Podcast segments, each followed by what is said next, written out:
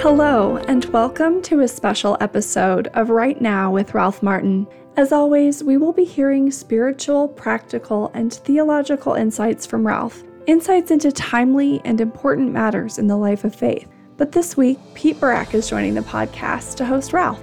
We hope you enjoy this discussion about not limiting the Holy Spirit, dealing with roadblocks in the spiritual life, what to do about confusion continuing to come from the church's shepherds. Let's dive in. Well, welcome everyone to another conversation with Ralph Martin. I'm Pete Burak, and we're here in the studios at uh, Renewal Ministries, our very humble but grateful little place here.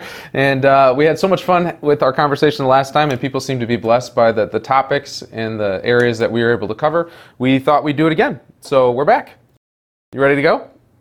Well, ready or not, here we go. yeah, you're sitting there, the mics are on. right, yeah, we, we trust the Holy Spirit to help us. All right, well, last time I kind of got you off with a bit more of a softball. We talked about your prayer life. We're not going to do that this time. We're going to dive right into the deep end, if that's okay. And you haven't given me any indication about what you're going to talk to me about. So yeah, I'm, we- to- I'm totally trusting in the Holy Ex- exactly, yeah. Well, Elizabeth and I prayed and we planned, and we want to start with this. Okay. So, um, there's a new documentary out on Hillsong, the church, that became famous largely because of its music and its evangelical fervor and planted churches all over the world. And, and I don't necessarily want to dive into, uh, well, we're going to talk about cult personality and some of the things that how the world kind of can seep into something that's good and from the Holy Spirit.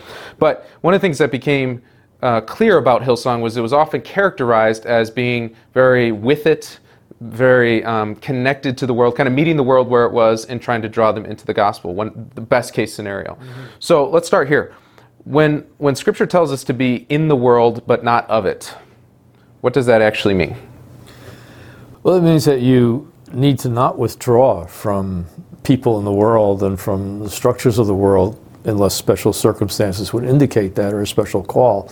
But it means that you need to be very, very careful about not taking on the mentality, the values, the culture of the world insofar as it's not harmonious with the values and the principles and culture of the kingdom. Yeah, so playing that out, the things that Hillsong was often seen was clothing choices, worship styles, music, um, even luxury goods like some of their pastors ended up with vehicles that were gifted to them from some of their, their mm-hmm. people, mm-hmm. lavish vacations, all these things that in one from one angle, you know, being able to evangelize celebrities, they need the gospel too. Mm-hmm. But at the other side, the, the saints uh, seem to paint a slightly different picture of being able to still speak to the kings of the world, but not necessarily get drawn into the court of the world. How, how have you? I mean, you're not. Uh, you're a public figure in many ways. People, you're known around the world in different ways, and I'm sure there's been temptations and different opportunities that have arisen in your life to say yes to some of the accommodations of the world. Say, now, how have you navigated this this responsibility to still walk through the doors that the Lord opens for you without necessarily getting caught in the pomp and circumstance and the opportunities that can come with that? Well, I think coming from the Catholic culture and Catholic tradition has really been a help. You know, I I grew up in a very modest family with not a lot of money. Uh, I you know I've always sort of like had simple taste. I've never been attracted particularly to you know expensive cars. So I was just grateful to have a car. You know, and, and our first cars were very used, and we used them for a really long time. And uh, and then there's just been a greater emphasis in the Catholic tradition about simplicity and poverty. And I'm certainly not living in poverty, but I'm trying to live in simplicity.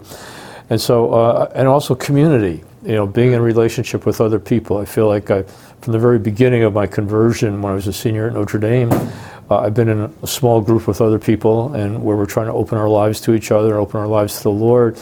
And so I think all of us need to be in close relationships where we have brothers or sisters who, if we feel like we're getting off the track, can say, "Hey, wait, you know, wait a second, you know, are you drifting here, or you know, or something kind of getting a little out of balance here." So I've always had that, and I I just think that it, that's always been a help. Um, I just also feel like, you know, once you know God, um, just nothing else really uh, is that impressive. You know, so you know, probably it's part just natural too, not supernatural. But I'm not I'm not impressed by glitz. I just I'm just not. You know, And I, I think there is, a, you know, St. Paul did say, I'm all things to all people, so some may be saved. So Paul tried to meet people where they were. I'm not sure it meant a change of clothing. I suspect that he wore clothing that was common in the time type of thing.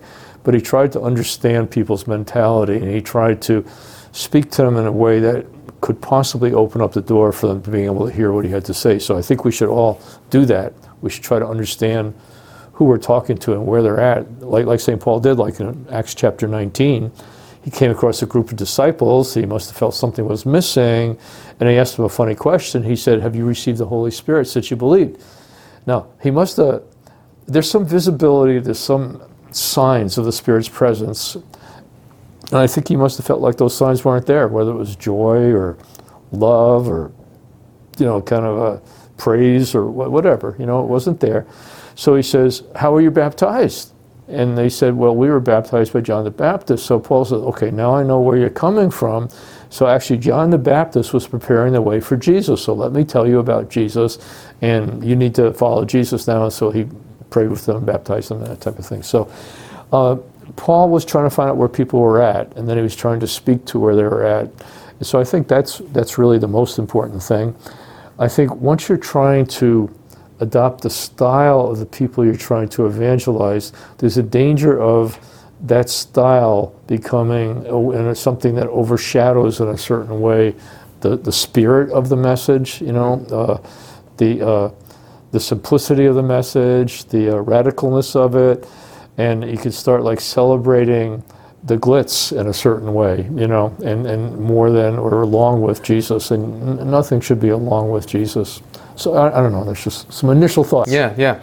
Well, one of the other things that, I mean, you and I have both been blessed by even some of the music that has come out of Hillsong. Yes. Oh, some yeah, of the songs that have come out clearly fantastic. Yeah, it really dr- has drawn us into a deeper relationship yes. with the Lord, created environments of empowerment and different things. Mm-hmm. And the church has a rich, rich history of of beauty, art, music, mm-hmm and some level of enculturation to yeah. try to meet people where they are, yeah. find common ground, draw them deeper, connect them with the Almighty, all of that. Mm-hmm. So I guess my question is is how do we as disciples kind of do a heart check as we navigate that? So and how do we not kind of throw the baby out with the bathwater? Where and what I mean by that is there's a way at which certain music can elevate our soul. Oh yeah. But also can elevate our emotion. Yeah. Emotions aren't necessarily bad or good, right? There, there's a certain neutrality to them that we yeah. have to discern with the Spirit and how we react to those. Mm-hmm. So, could you just kind of talk about because where I want to go with this next is somewhat of the charismatic dimension of the faith, mm-hmm. which can often be accused of being hyper emotional, yeah. just creating an environment to kind of rev people up but not give them any yeah. real meat. So, how have you and how would you recommend us navigating this?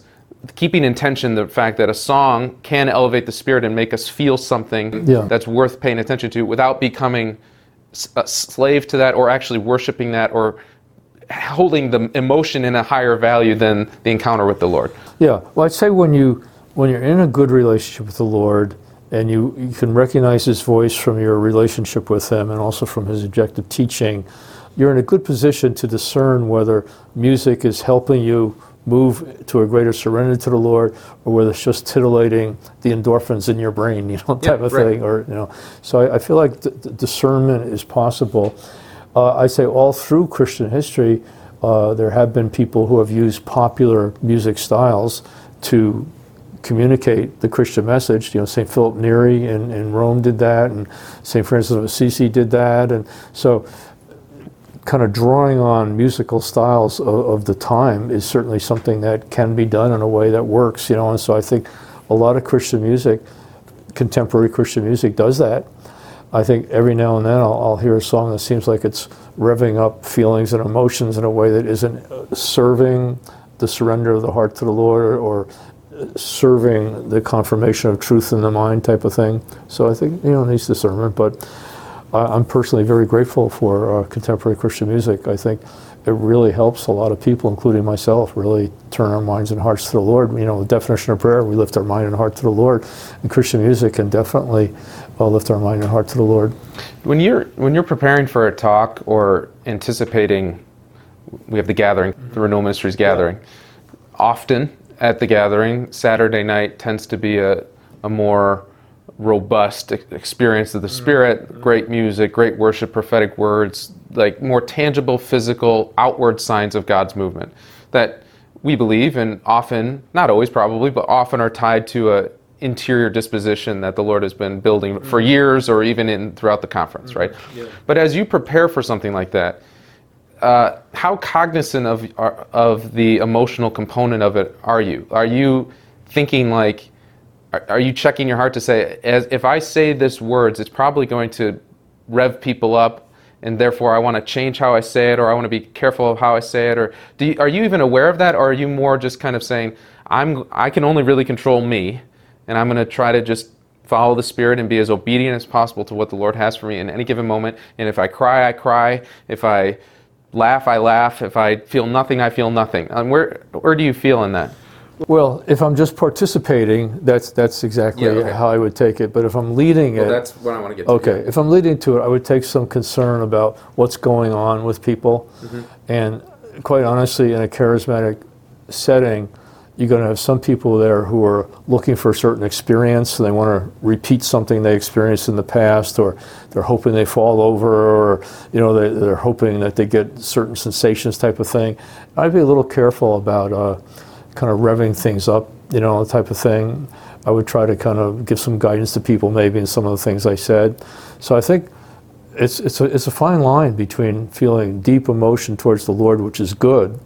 Um, you know, we sh- we shouldn't have just a cerebral relationship with the Lord. Our whole being should be in awe of His majesty, just like uh, you know the, the 24 elders in the Book of Revelation throwing down their crowns and prostrating themselves, uh, and then all the Psalms talk about you know make a joyful noise to the Lord. So being excited about Jesus is a good thing if the emotional excitement doesn't kind of start to overshadow the relationship response that's being made.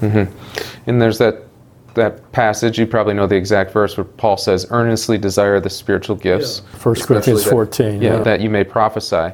So there is a way that we desire the Lord mm-hmm. and the the power that He can give us, and also recognize that that may have an external manifestation. Oh, yeah. So how do you teach people in that to say, okay, go after the Lord, go after what He has for you, and this is many of the things He has for you are external expressions of the Spirit, whether that's prophecy, mm-hmm. physical signs and wonders, healing, all those things that are clearly scriptural, that are clearly within the tradition of the church. Mm-hmm. So how how would you teach people to live in that that boldness, but also prudence, I guess? Yeah, well, we make a distinction between those charismatic gifts for ministry and the sanctifying gifts of the Holy Spirit for sanctification. So I want to make sure with people that they're mainly focused on sanctification, their own union with the Lord, their own growth in virtue, their own growth in discernment, and all the different virtues. And then out of that, uh, ask God to give you all the gifts that He wants to give you to serve other people. So it's like the horizontal and the vertical. Yeah. So I want to make sure that the vertical's there in a really strong way uh, as, a, as a foundation for the horizontal, the, uh, the, the charismatic manifestations of the Spirit.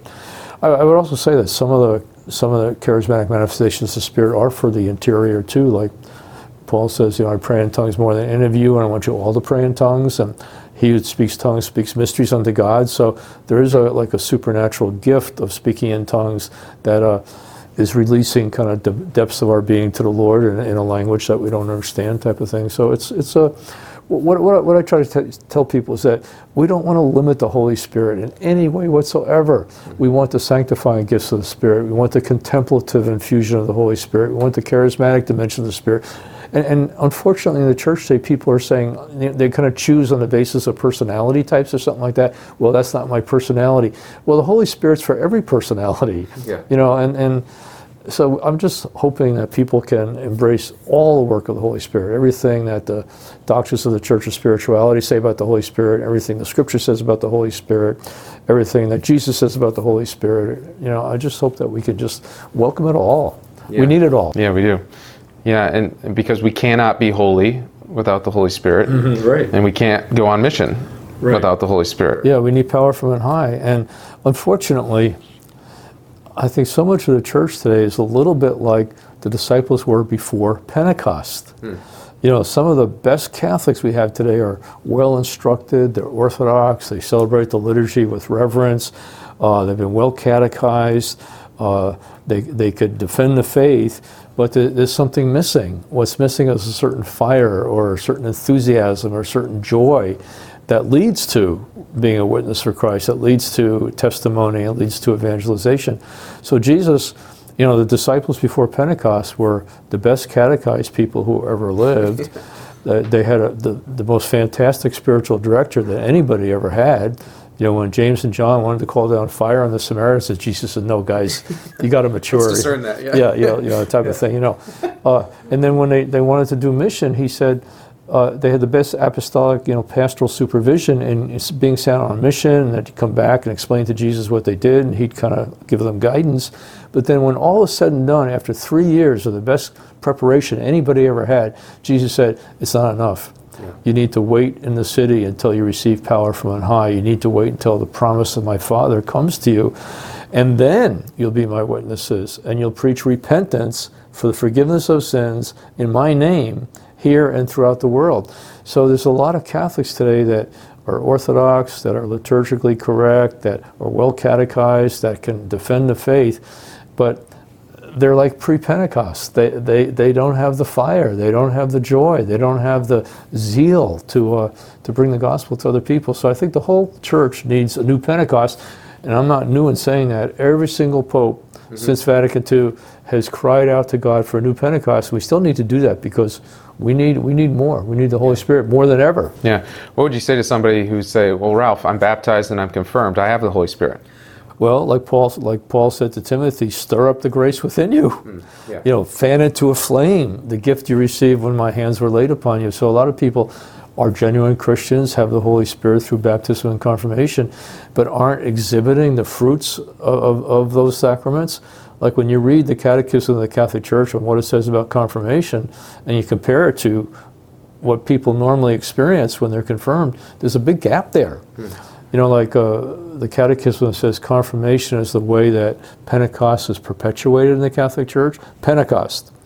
And then it talks about the fruit of the sacrament is being willing to be a public witness to Christ. You know, having such a confidence in the truth of the faith that you're willing to actually be a public witness.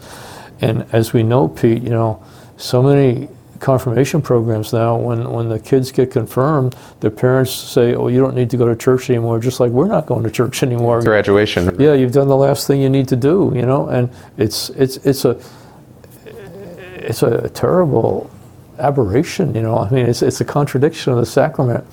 And St. Thomas Aquinas says you can have a validly conferred sacrament, but it not be fruitful right. because of the lack of proper personal preparation and disposition.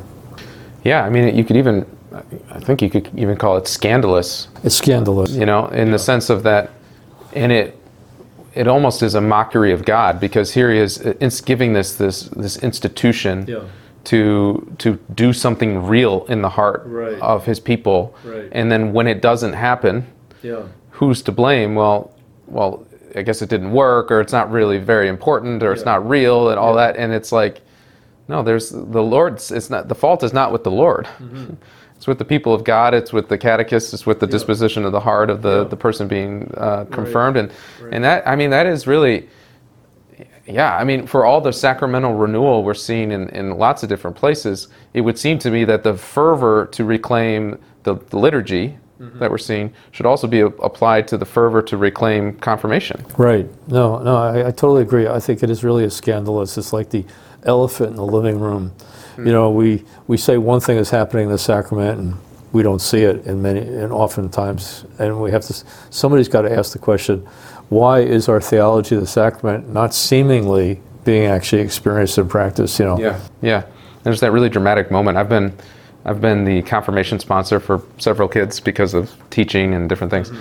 and there's that moment where the bishop turns to the pastor and says father are these yeah. are these men and women ready to be confirmed mm-hmm. i mean the answer is always yes. Yeah. Right? Yeah. And I have thought oftentimes of like, is that answerable to the Lord? Like, are, are these men and women really ready? And we can't stand in judgment from our standpoint to know the hearts of right. each of the people, but it would seem that the there is a tangible one of the things I wanted to focus on is there's see in the New Testament, whenever somebody comes alive in the spirit, there there is a difference. Yes there's a tangible, kind of measurable, you were like, you were this way, and now you're this way. Right. There's some visibility to the receiving of the Holy Spirit.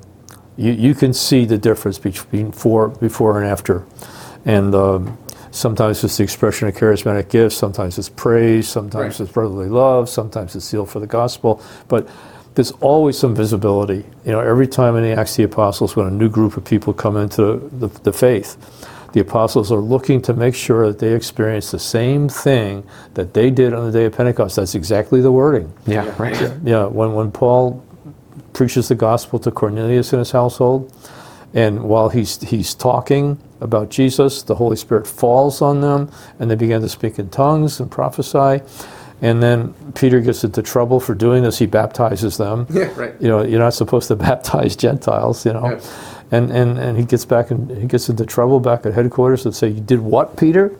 And Peter says, Well, you know, while I was speaking, the Holy Spirit fell on them, and I remembered what the Lord Himself said that uh, the whole, you know that the Holy Spirit will, will will lead you into all the truth, and people will be baptized in the Holy Spirit. You know, Jesus Himself said that. You know, and um, that's what happened. And Right. uh, so they, they stopped complaining and began to thank God. You know, type of thing. But there's there's a certain there's a certain evidence that, that happens, you know, from receiving the Holy Spirit. You know, some Pro- Protestants say if you don't speak in tongues, you haven't received the Holy Spirit. We don't say that. That's not true. Yeah, right. But uh, there's there's got to be some increase of the sense of the presence of the Lord, or some increase of the desire for the Lord, or some increase for the Spirit, uh, the, the Scripture becoming more more alive to you in some kind of way. Some understanding, desire to help other people experience the good thing that you just experienced. Yeah, Galatians 5, the fruits of the Spirit manifest. All those fruits can't just be internal, they are lived out. You know, Right, yeah. you're kind when you're able to be kind to somebody. You're good when you're able to choose good and, you know, be virtuous.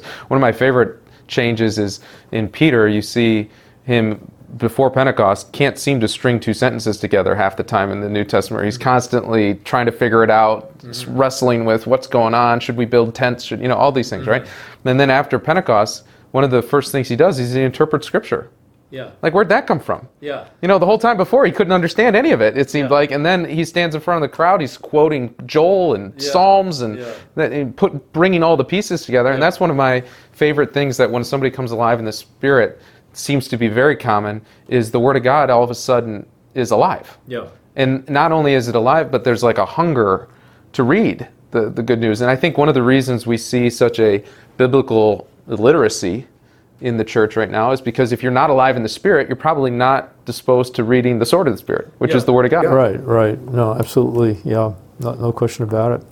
Uh, you know, in Luke 24, Jesus one more time explains the scriptures to them. Yeah. He says, you know, the Psalms, the prophets, it all points to me. Let me show you why it does and how it does. So that went into their heads, but Right. it didn't all kind of come together uh, until the Holy Spirit came down. And then all the formation they received kind of got got illuminated, right. you know, you know, that type of thing. Like they had a, a background there, but it needed to be inflamed. You know, it needed to be integrated by the Spirit. It needed to be uh, translated into uh, the gift of preaching. Uh, not that long ago, you were uh, interviewed by Matt Fradd on Yeah. Matt Fradd. We highly recommend that everybody go check out that interview. It was awesome. Uh, it covered a lot of different topics, but at one point, you were kind of sharing some of your own journey with the Lord and holiness, and you talked about how you were had been leading in the renewal for years, but there was a, a deepening that happened as you discovered some of the, the, the profound teachers of the faith, mm-hmm. whether John of the Cross or mm-hmm. Teresa of Avila and all that. And what, what struck Elizabeth and I is just this reality of kind of like you were walking with the Lord very intimately, and He was working through you powerfully.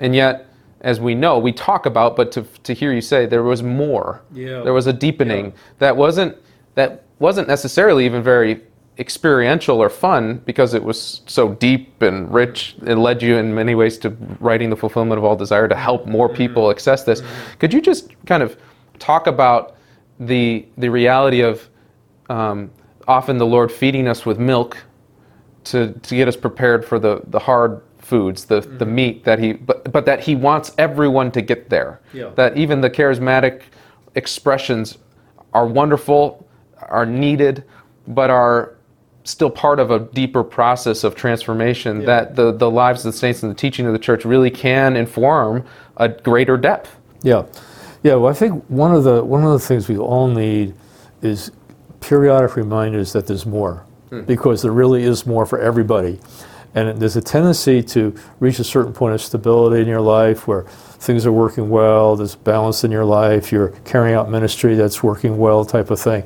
and you tend to feel like.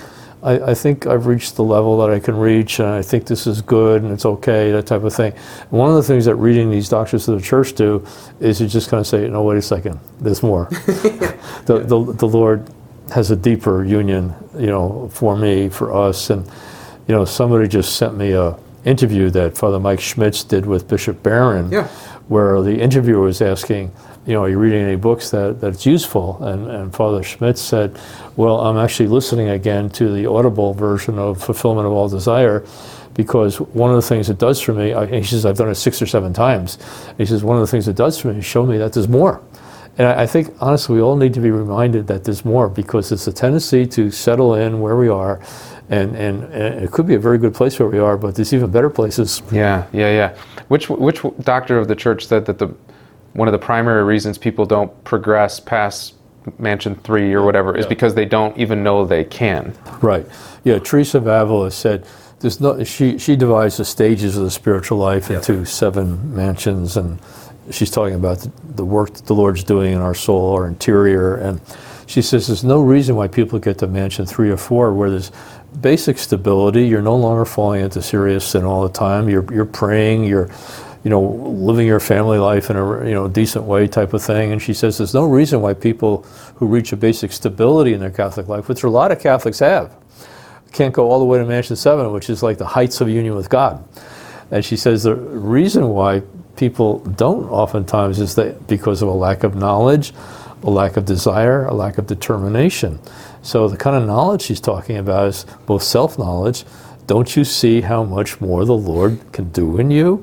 Uh, don't you see that you're not transformed enough? Don't you recognize what's still there under the surface? And then uh, lack of knowledge about God, lack of knowledge about how good God is, how great God is, how holy He is, and lack of knowledge about His will for our sanctification, lack of knowledge of the fact that we won't be able to enter heaven until that transformation is completely uh, accomplished. And so, so many of the saints, John of the Cross says, it's so much better to uh, be transformed here on earth than wait for purgatory. Because if, if we're more and more transformed here on earth, just think of the good we can do. You know, just think of the blessing we can be to other people. Just think of the freedom we're going to have in our own life. And then she also says a lack of desire. You know, a lot of people just don't have much desire for God, you know. And so she says, if you don't have desire for God, ask God to give it to you, and He will. So honestly, this is really important because people reach kind of roadblocks in their spiritual journey. Feel like, well, I'm too distracted, or I'm too weak-willed, or I'm too self-centered, or whatever, or I'm too like comfort too much, and I just don't think I can make any more progress. And so, she says, ask God to increase your desire, and He will, and uh, and He will, you know. And then she says, if you lack determination, she says, unless you're really determined, you're not going to make progress. But then she says, if you lack determination, ask God to increase your determination, He will. So every time we, we hit into what we think is the, the roadblock for us or a dead end, uh, we, we qualify for divine welfare. You know, we're, we're, we we recognize our poverty level. You know, we now qualify for help from above because we've reached the end of our own ability. And the Lord wants us to know that He wants everybody to never think that that you're finished, that there's always more, and God can bring you to that more. What what would you say to somebody who would classify maybe the charismatic dimension of the faith as really primarily for for lack of a better term, mansions one, two, and three, or to kind of get you out of the purgative way, that the charismatic realities that the Lord does is more of to get somebody going, maybe to help them down the first few roads, but then you're going to mature into a, a deeper sense of the Lord that maybe is characterized by you know, the, the, some of the things you're just describing. Could you just describe how you, well, because of the way you're laughing, you wouldn't, obviously wouldn't characterize it that way. How, how would you describe the charismatic and this contemplative and this kind of deepening of holiness and awareness of sin, all the things that the doctors of the church talk about? How do they work in harmony? How does that all fit together? Well, look at the lives of the apostles. Look Yeah. at the lives of the saints. What you have is profound union with the Lord and profound manifestation of spiritual power. I mm. mean, the two go together. Yeah. You know, so as we grow in union with the Lord, the charism should grow in purity and power. You know, we, we should be more in tune with the Holy Spirit so he'll be able to get more powerful prophecy, more powerful words of knowledge and words of wisdom, more powerful faith, you know, and so th- these these things that work together, and that's that, that false division that I, I I really think is, is is weakening the church and, and dividing the church. We can't be divided into contemplatives and charismatics. We need to be contemplative charismatics. Yeah, right, right, right. Yeah, it's, it's like a false dichotomy that if one is true, then the other isn't. No, no. I doesn't- mean, all those things are supposed to be working together because it's the same spirit. yeah, What are we doing? Yeah. What are we doing? Saying chop the Holy Spirit in half? You know? Yeah, yeah. Dave Mangan, who was you know one of the early uh, early charismatics, the part of the Yeah. Mm-hmm. renewal, the Duquesne weekend, he was my math teacher at Father Gabriel Richard High yeah. School, and used to have this great line that I thought just classic, Mr. Mangan. He used to say, "When the Holy Spirit's giving out gifts, when the Holy Spirit's doing something, I'm getting in line twice." it was kind of like what what it, I think he would describe it as kind of the epitome of pride to come to the Lord and say, "I'm willing to have you work, Yeah. as long as you work this way." Or this, these gifts are not for me Yeah. because I'm I'm too shy, or I, I don't yeah. sing well, or I you know I would never speak in front of some, or Right. whatever we would classify. Yeah. He just said that's actually pride. That's not humility. That's pride. To, to tell God what we des- we should receive is that's not that's not that's not good. No, that's really good. That, that's a good, very good point. Yeah. So since the last time we talked, shifting gears slightly, because I want to be uh, cognizant of your time.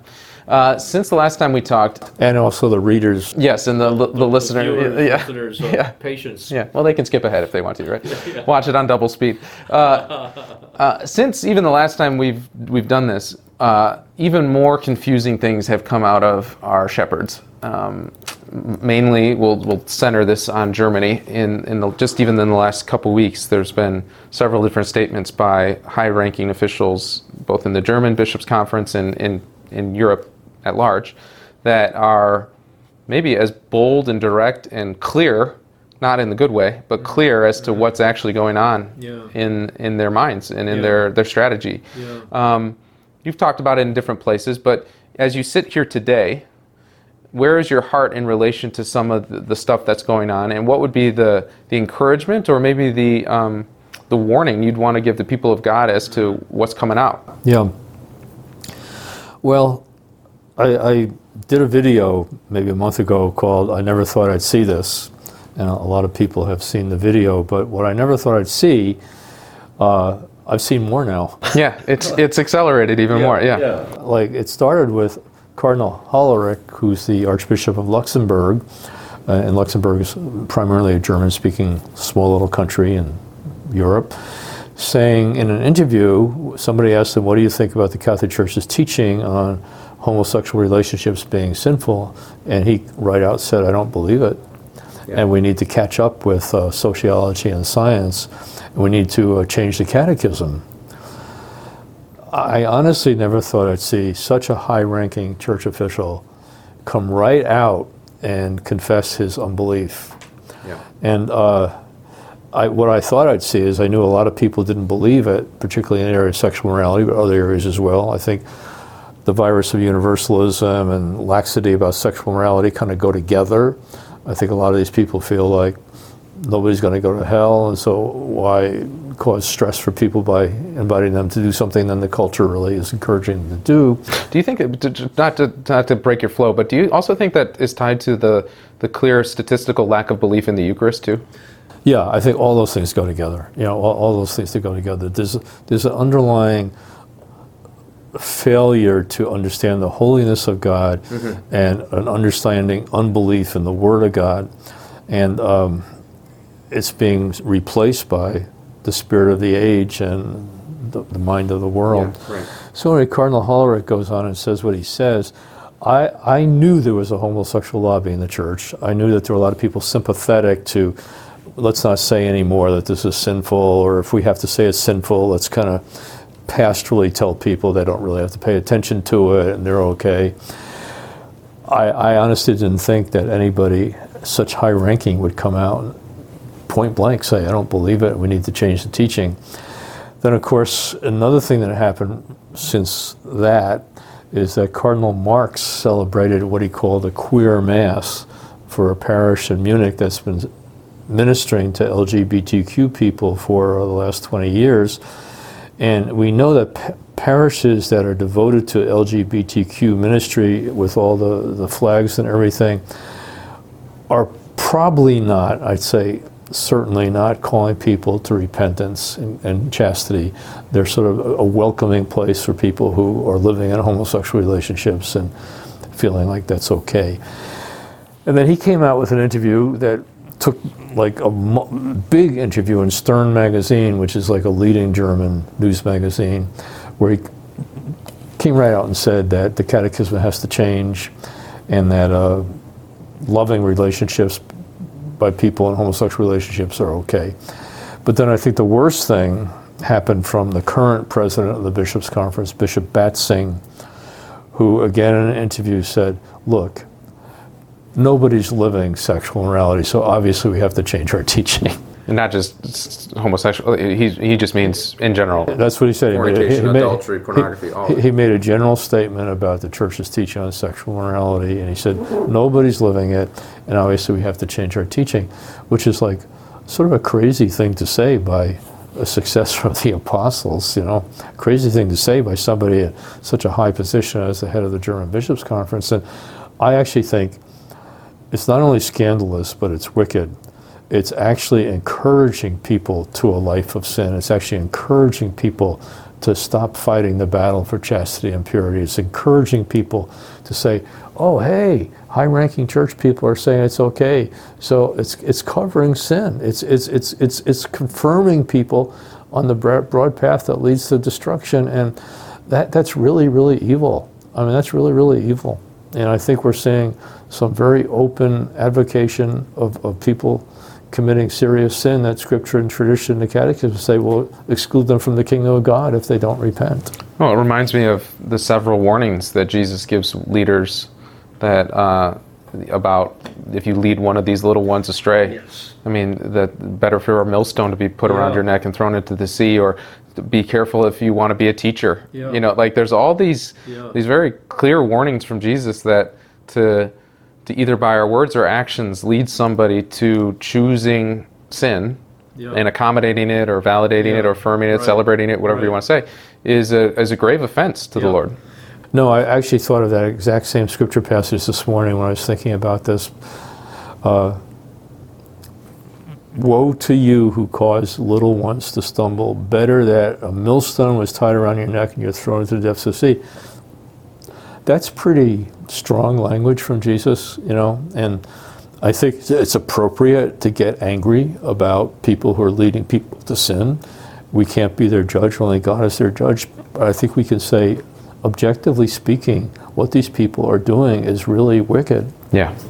Yeah, it needs to be it needs to be identified as such, called out in the ways that are appropriate for our position. Yeah. You know? Right. Like we like it's not that you can go into Germany, Ralph Martin and you know, grab the guy by the scruff of the shirt and say, change your tune, you know? Yeah, I hope the Lord inspires somebody to do that. Yeah. So, but that's that's my follow-up question, and maybe where we can end on this is the it, it's within the right of the people of God to see this stuff, and if it comes across our desk, to I, to deal with it, to learn from it, yeah. but then.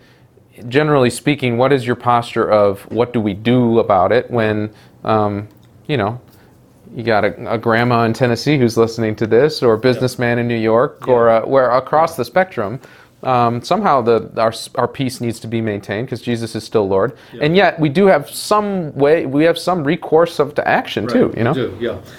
I actually included a chapter in my book, A Church in Crisis yeah. Pathways Forward, called "The Time for Action, mm. where I tried to give some practical guidance to people who run into false teaching in their parishes or in their religious education program. I say we do have a responsibility when somebody is saying something that could lead people astray to uh, address it.